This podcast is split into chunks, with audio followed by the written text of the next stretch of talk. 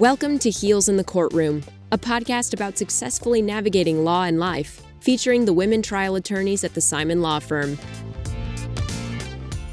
Hi, everyone. I'm Liz from Heels in the Courtroom. We're all super busy with trial prep this week, so we're avoiding burnout and dropping one of our favorite previous episodes.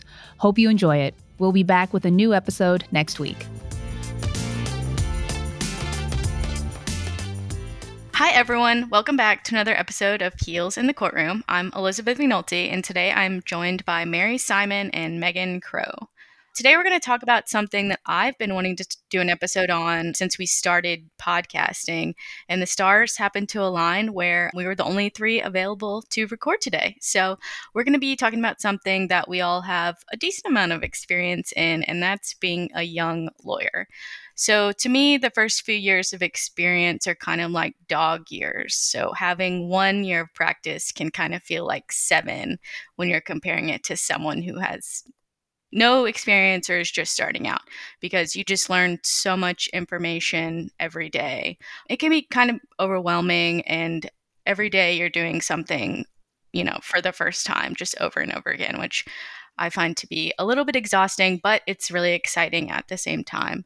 So, the first thing I wanted to talk about is something that happens frequently, I think, to young lawyers, especially on the plaintiff side, because we go to hearings, we argue motions, we take depositions, we defend depositions.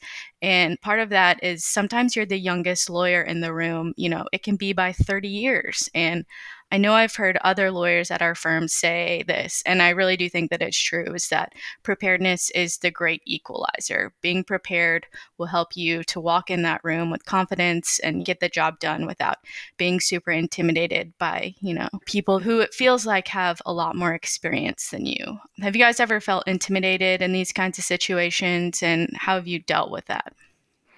Well, first, just so the listeners know, I'm headed into I think I'm I just started or I'm in my fourth year now. And then Elizabeth, what year are you in? I guess this is gonna be my second, right? Yeah, that sounds right. And then Megan, what about you? This is also my second year. Okay, just to give them some context, because obviously you're saying that the three of us are pretty well equipped to handle this topic. Elizabeth, to your question, being the youngest lawyer in the room, I 100% agree that being prepared, it eliminates for me a lot of that intimidation because you know that you're prepared to handle anything that comes up.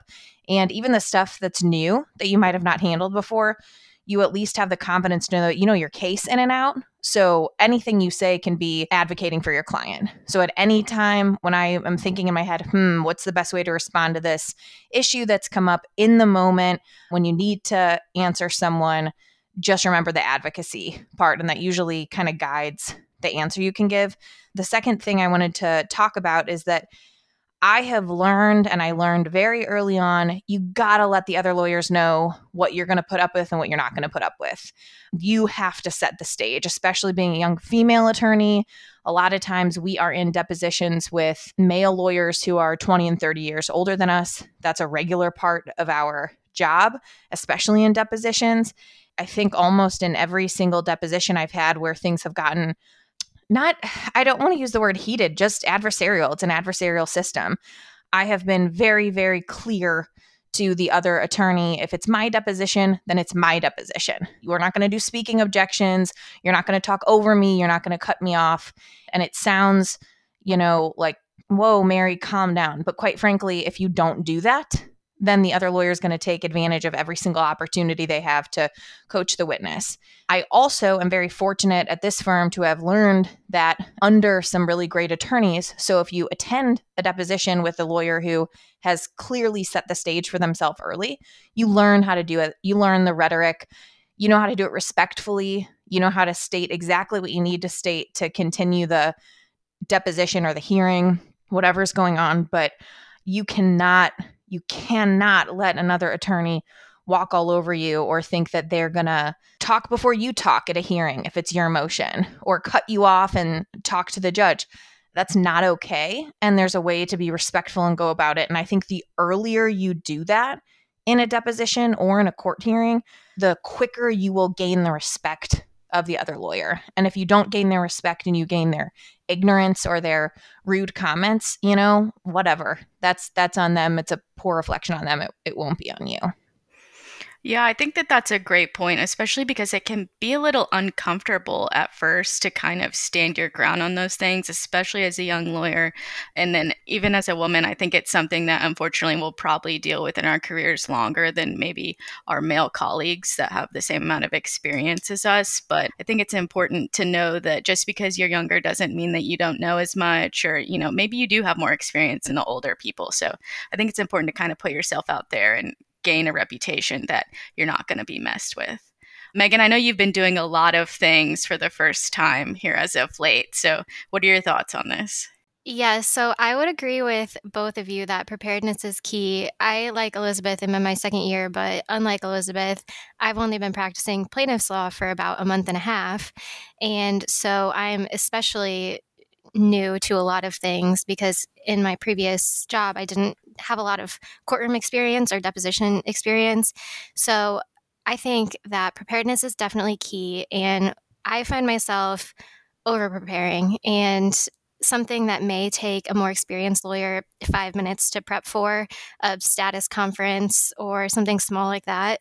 I will spend a lot more time going over all the documents, making sure I fully understand the procedural posture of the case since I'm still pretty new in all of my cases, and just spend that extra time preparing for things, even if it isn't really relevant for that specific hearing or that specific thing that you're doing in front of the court. It makes me feel a lot more confident in being in that room with people who are a lot more experienced and don't really need that extra prep time, it makes me feel like I'm on a little bit more of an even footing as them.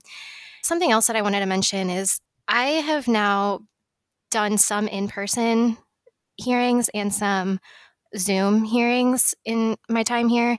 And I almost feel a little bit more confident on the Zoom hearings because everyone is kind of confined to those same size boxes on the screen.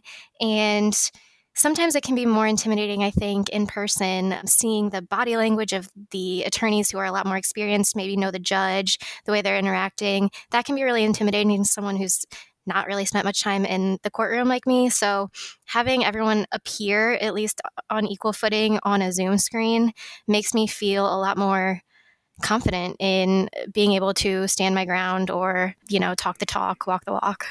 Right. And you're equally at the bench, right? So you're mm-hmm. not standing and, and, like a head or two shorter than the attorney standing right. next to you. And I also, this made me laugh. I was thinking about just the comments on kind of like asserting your confidence earlier, especially as a young woman.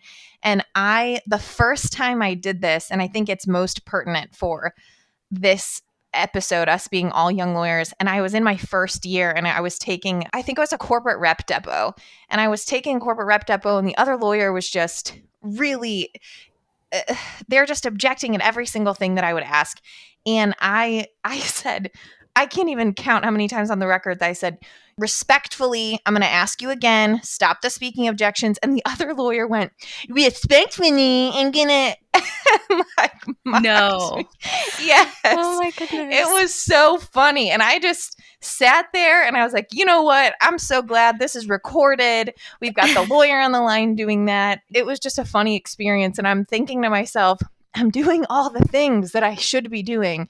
And another lawyer's looking at me across the table literally mocking me, but I just didn't say anything. You know, as time goes on today, I think if that happened, I might say something. And I didn't then, but I laugh at how we're on a really thin line of being young and inexperienced, but also having to really drill down our confidence and our assertiveness. I guarantee you, any lawyer who's starting out taking depositions, this will happen to them. You will ask a question, and whether there's one attorney on the other side or four, you'll get an eye roll or a sigh or ugh. And it makes you look back at your question that you asked, thinking, is it a dumb question that I'm asking? Should I not be going down this line of questioning? Or is it okay and they're just trying to get me to stop asking these questions? And in the last deposition I was in where that happened, it was a medical expert And I just kept going down my line of questioning. And, and quite frankly, I did have to ask the same question three different ways because I didn't get it. I didn't get what the expert's opinion was. And I got a lot of eye rolls from the two other lawyers, and, and it was on Zoom. And so it's funny, you can see all the little Hollywood squares rolling their eyes. And I'm sitting there thinking, you know, if I leave this deposition without a really good understanding of what this person's opinions are and, and the basis for them, I haven't done my job. So I gotta keep asking the question. So, another thing for young lawyers is to not take into consideration another lawyer's frustration or body language, or if they're aggravated that, oh, here she goes asking all these questions that you can just skip over in two questions. Well, we can't yet. So we're not gonna. And I remember leaving the deposition, calling one of the lawyers at our firm, and I was complaining to him, thinking, okay, I was going down this line of questioning, but I asked it this many ways. And he's like, yeah, that's great. Yep, you do that. Keep doing it. Whatever. It doesn't matter. It's your deposition. You're paying for the doctor's time. That's fine. And it takes practice to be able to have that happen and let it just roll off and keep asking your questions. I had a very similar situation. It was actually the first deposition that I was ever taking by myself, and it was of the defendant. And it was a line of questioning. I was going down, and every single question on this similar line of questioning, I was getting objection, objection, objection from the other attorney. And I kept just kind of asking my questions going on and every single time i got an objection and afterwards i felt really kind of beat down about it or i thought i was doing something wrong and i didn't know if that was an okay line of questioning to go down i didn't know if i was doing something wrong or if that attorney was just kind of being a jerk and I talked to my supervising attorney about it afterwards, and he was like, No, that's exactly what you should have been asking. Don't stop doing that. And so the next deposition I had that was a similar type of deposition in a different case, I asked the same line of questioning and I didn't get any objections to any of the whole line of questioning. Right. And we got exactly the testimony we wanted from it. So it was like, okay, it wasn't just me. yeah, it's not that it's not just you, it's not you.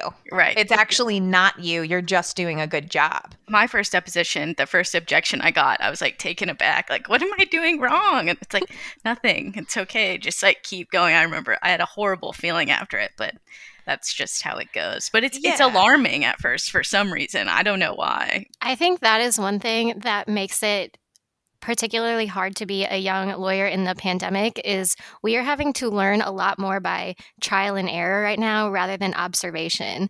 I feel like you learn a lot from hallway chatter, talking to people in the office when they get back from court or strategizing with them about a case in the hallway and you just pick up tidbits about the practice of law from that and those are those moments are fewer and far between now. Yeah, it is absolutely a lot harder. It feels a lot more like trial by fire doing it all in a pandemic. I don't know why. I guess just everything's remote, so you have to be a lot more purposeful about the questions that you ask because you can't just like go walk down the hall. But I still think a lot of times the questions are still worthwhile and still need to be asked. I can't call someone a hundred times a day every time I have a question. So you just kind of got to go with your instincts and figure it out, which is something I've learned a lot over the past year. It's hard. It's definitely hard. And it's not something that older attorneys can necessarily relate to because it's not how they had to do it. So I think it takes some understanding from those more experienced attorneys that are working with younger lawyers to kind of sit down and maybe have some patience for some questions. But I get it. No one's lived through a pandemic before. There's so many things that I don't think really warrant a email or a phone call in and of themselves. I would rather just walk down the hallway, pop my head into someone's office and ask and I don't want to feel intrusive by these unsolicited phone calls and emails all throughout the day, but there's no other way to do it. You got to do it. I just keep a list of questions that I have on different cases. I'll call another attorney at the office and kind of categorize my questions if they're a strategy question or a law question. And a lot of times the law questions get less and less because you can just look it up and figure it out. But the ones that don't have a clear answer, and I'm thinking more about case strategy, I think that an attorney who's been practicing a little bit longer, well, I do think they appreciate just having questions and the ability to give advice. I think that those strategy questions and framing it that way as a young attorney, it feels a little bit less nagging or aggravating a supervising attorney. So that's that's one thing that I've done is say I have a case and I know in three seconds that I can summarize the facts of the case and catch the person up on the procedural posture of the case, it like immediately, and then say, This is about strategy. And I'm thinking long term. And it's it's something that you're framing it as I've already done all of the things I need to do. And the answer to this question, I can't figure out on my own. Or I can just make the decision on my own. But why would I not ask someone who's done it before and want to learn from them? And I, I think it's a nice balance of you're getting your question answered and you're also using it as an opportunity to learn from an attorney from their experience, not necessarily asking them, you know, what's the filing deadline? That stuff you're not asking anymore, but it's more of a strategic question that I'd appreciate if I were a more experienced attorney, someone asking me a strategy question. It's like, oh, they want to hear what my input is. What lawyer doesn't want someone to be asking them what they do because you want to learn from them? Right. You know? That's really Absolutely. good advice. Another thing that has come up a lot with conversations with friends, like other young professionals, not necessarily just lawyers, but other, you know, young women in a professional role, what's the line between being the younger, less experienced person on your team, being a team player? You're obviously going to get some grunt work, stuff more experienced attorneys don't want to do, don't have time to do, and that's part of it. It can suck, but it's always good experience. Every time that's happened to me, I found that it's been good experience. But there's got to be a line there where there are some things that you know i get asked to do that make me think to myself am i getting asked to do this because i'm the younger person on the team or because i'm the woman in the room? What do you guys think about that? Is that something that you've thought about?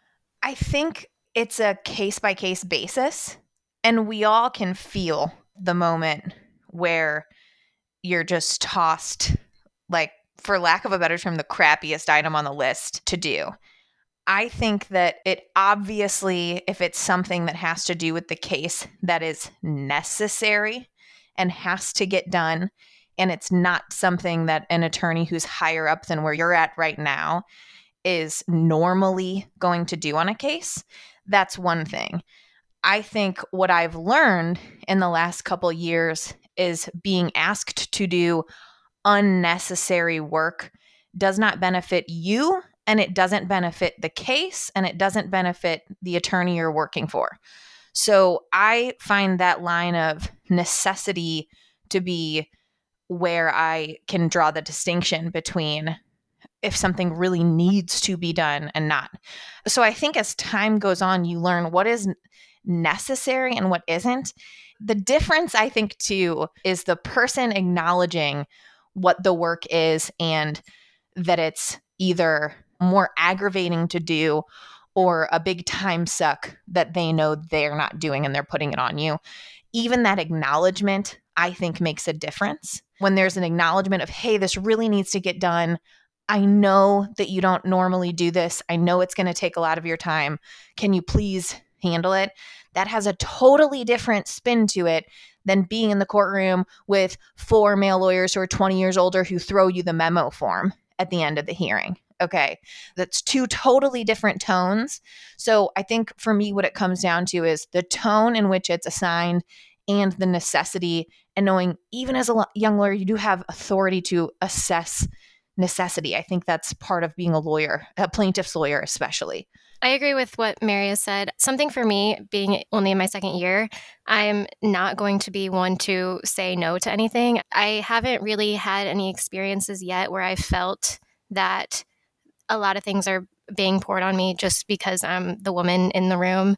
But I definitely, I'm I'm thinking of one example right now where I was working, I was kind of spinning my wheels trying to figure out something that was kind of an administrative task. And I had drafted some correspondence and I was trying to figure out all these attachments that were supposed to go with it. I went to ask my supervising attorney about it, and he was like, Don't waste your time doing that. That is something that an assistant or paralegal can do.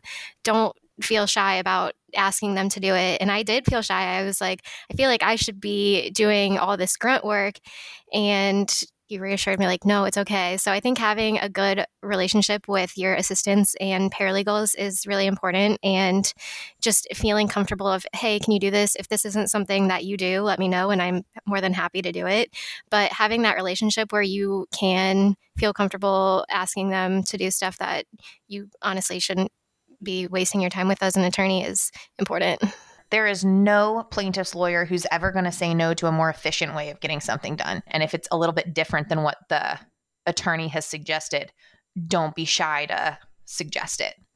Yeah, especially because I've found that working with you know a more experienced attorney a lot of things are just flowing through you so you're getting told to like do this but that actually means go tell your paralegal or secretary to do this not do this which is something i might have had to learn the hard way but i think that that's a nice segue into something that i found to be kind of uncomfortable after you know starting out as an attorney and i think it part of it might be because I was a law clerk at the same firm. And so all of a sudden, one day, you're like, status has changed. All of a sudden I, you know, had a paralegal and I was working on a team and I was seen as not they weren't working for me. I don't feel it that way. And I prefer it to be more of a team thing, but they do, you know, come to you with questions and you assign them work, which I think can be kind of hard for young lawyers and it's kind of a challenging dynamic at first but i think that that relationship is probably one of the most valuable you can have at a firm if you can learn to cultivate that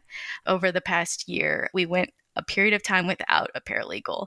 And it was during that point I learned how much I'd probably taken for granted that role and how vital it is to your success as an attorney because there is so much stuff that they do in a day that I had no idea how to do and had to learn how to do it very quickly. And so I think that the biggest advice I could give to other young attorneys is to get close to your paralegal because they can teach you just as much as uh, you know a partner at your firm. It is weird, but I agree with you 100%. Cultivating that relationship is key. I think that me being the newest employee at this entire firm, I have the tendency to want to defer to almost everyone else because I'm more of the mindset of, you know how things work. If you know how this is, I'm going to defer to you. And honestly, so far, I've had a great relationship with my paralegal, and she helps me out a ton on a daily basis. And I really don't feel uncomfortable working with her anymore because I definitely do feel like we are a team. I don't really feel like it's one person above the other. It's really a joint effort. And honestly, she makes our world go round. I think a couple things go into this. First, you have to have expectations. Even being a first year lawyer or a second year lawyer, whatever, if you're the attorney and you're guiding the case and you're the one making case decisions and it's your case, you have to know what you want and you have to know how to ask for it. I absolutely adore and love working with my paralegal now. A prior paralegal that I worked with, she would tell me how something would get sent out, or she would tell me how just things like that. She'd tell me my own preference. And I didn't even know that I had a preference because I was, you know, newly working with her. And it became impossible for me to then undo that. And that only gets messy.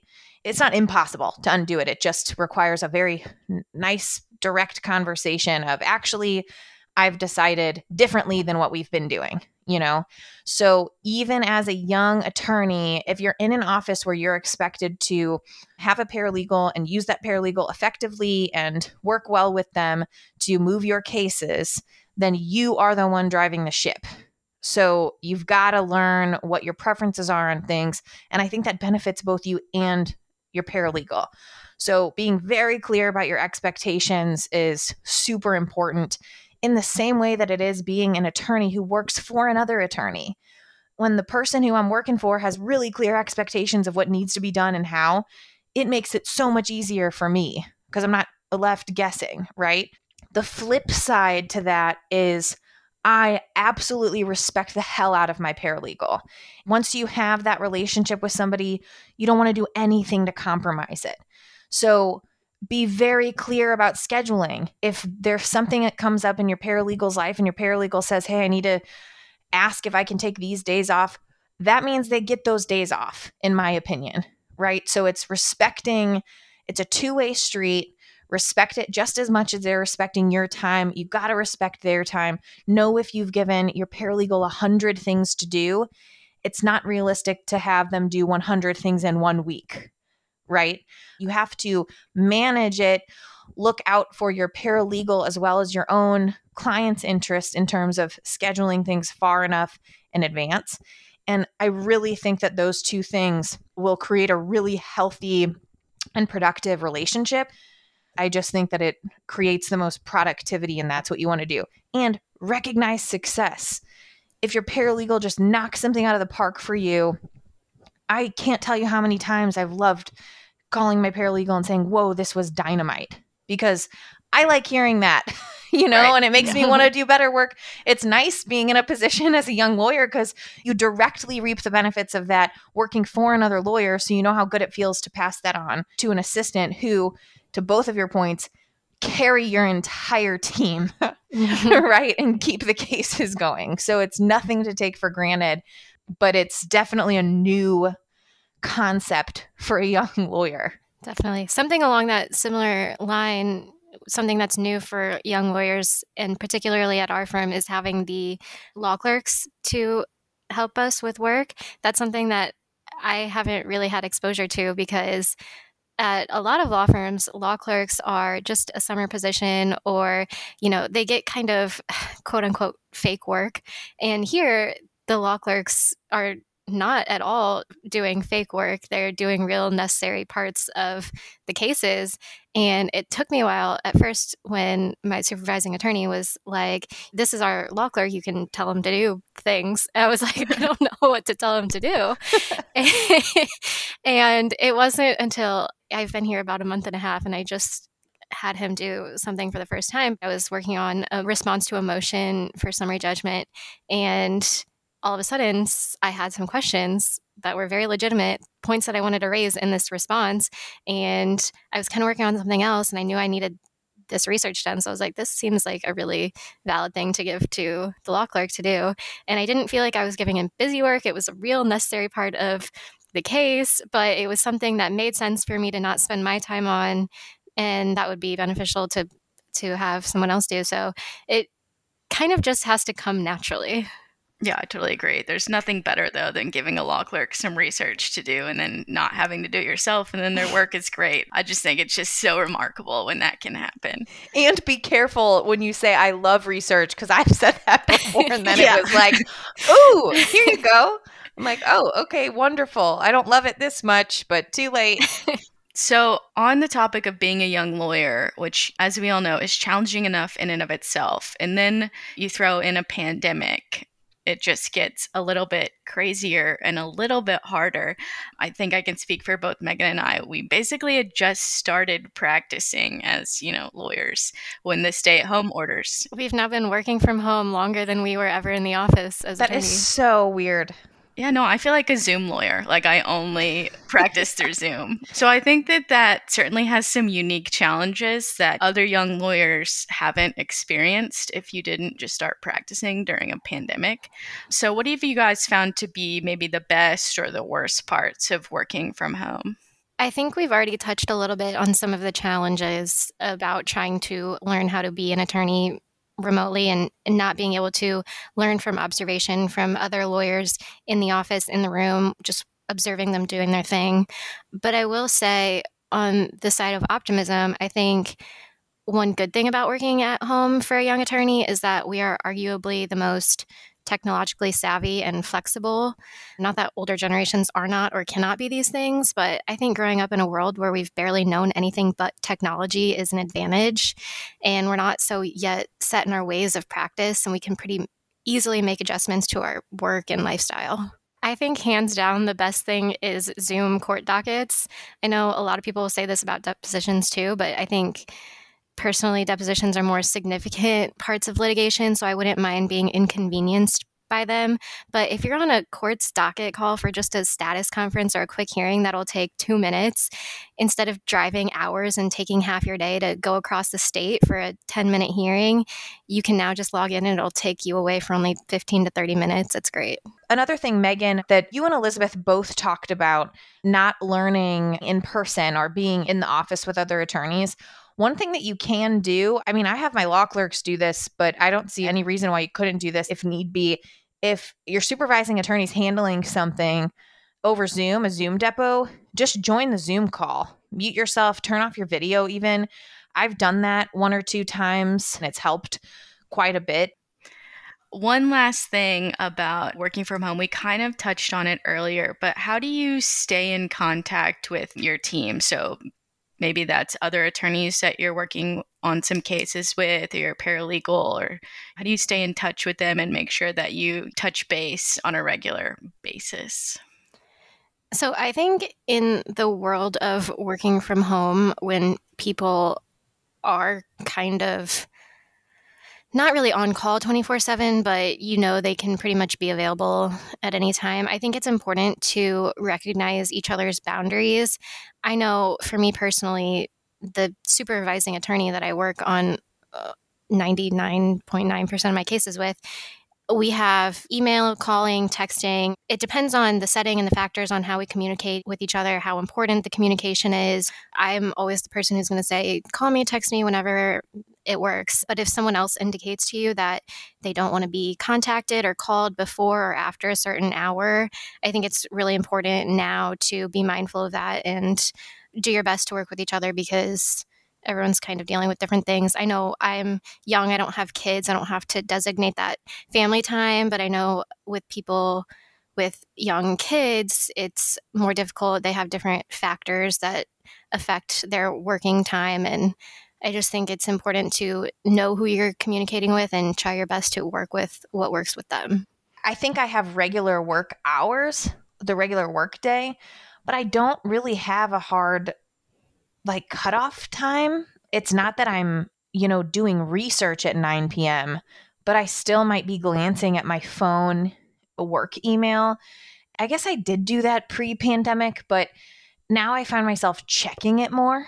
I find myself looking at my email almost as much as I'm looking at my texts and stuff. And I'm thinking, man, Mary, you really need to turn off the notifications, maybe, so you're not you know checking for subscription emails in your work email that you don't need to be looking at at 7 p.m.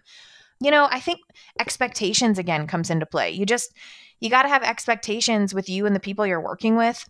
I'm not a huge texter with staff.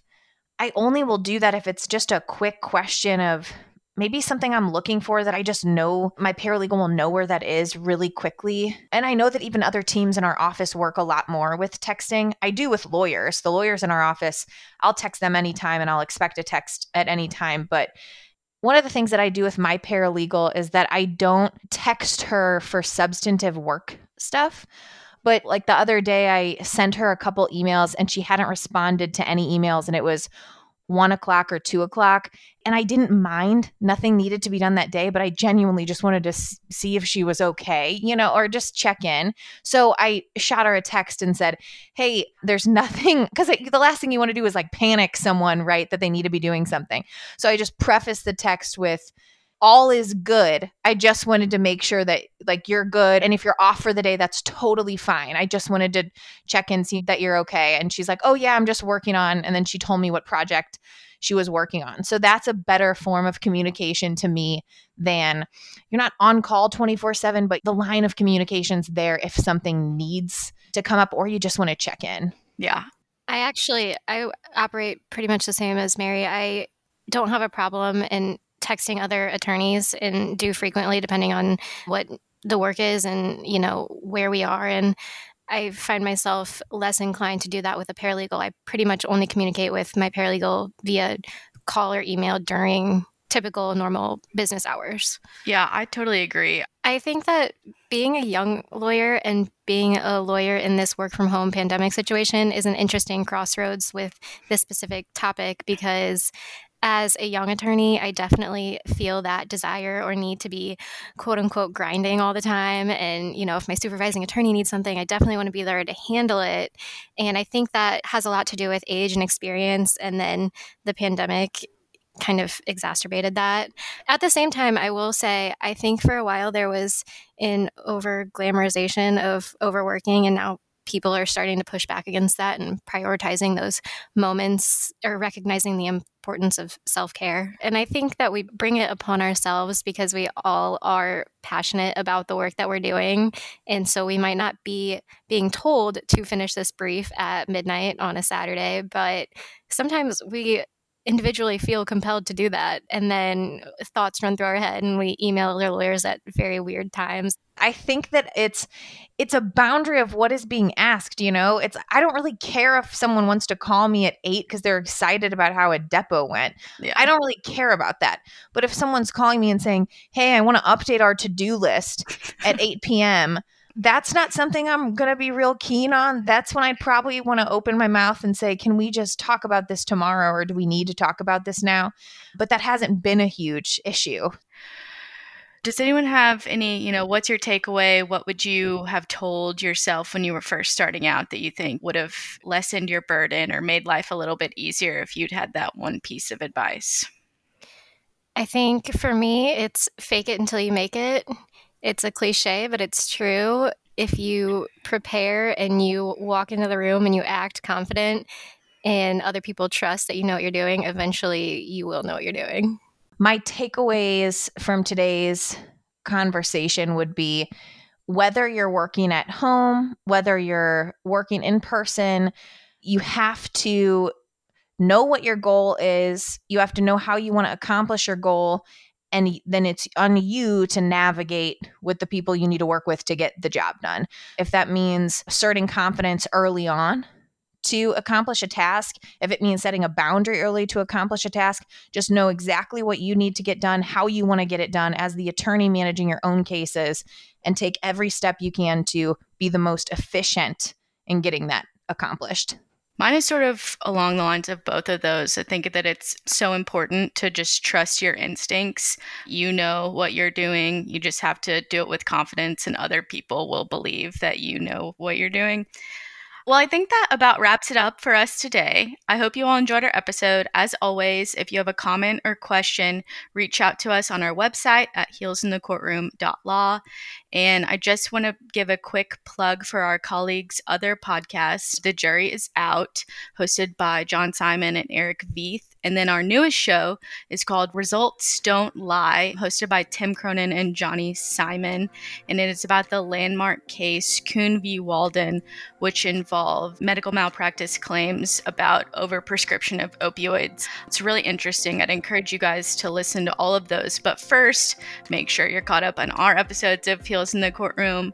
Thanks for listening, and we will uh, see you next week. Thanks for listening. We'll be back next week with a new episode of Heels in the Courtroom. Heels in the Courtroom is brought to you by the Simon Law Firm. At the Simon Law Firm PC, we believe in the power of pooling resources in order to create powerful results. We often lend our trial skills and experience to lawyers around the country to achieve better results for their clients. Our attorneys welcome the opportunity to work with you on your case, offering vast resources, seasoned litigators, and a sterling reputation. You can contact us at 314 241 2929. And if you enjoyed the podcast, feel free to share your thoughts with Amy, Liz, Erica, Mary, Elizabeth, and Megan at heelsinthecourtroom.law. And subscribe today because the best lawyers never stop learning.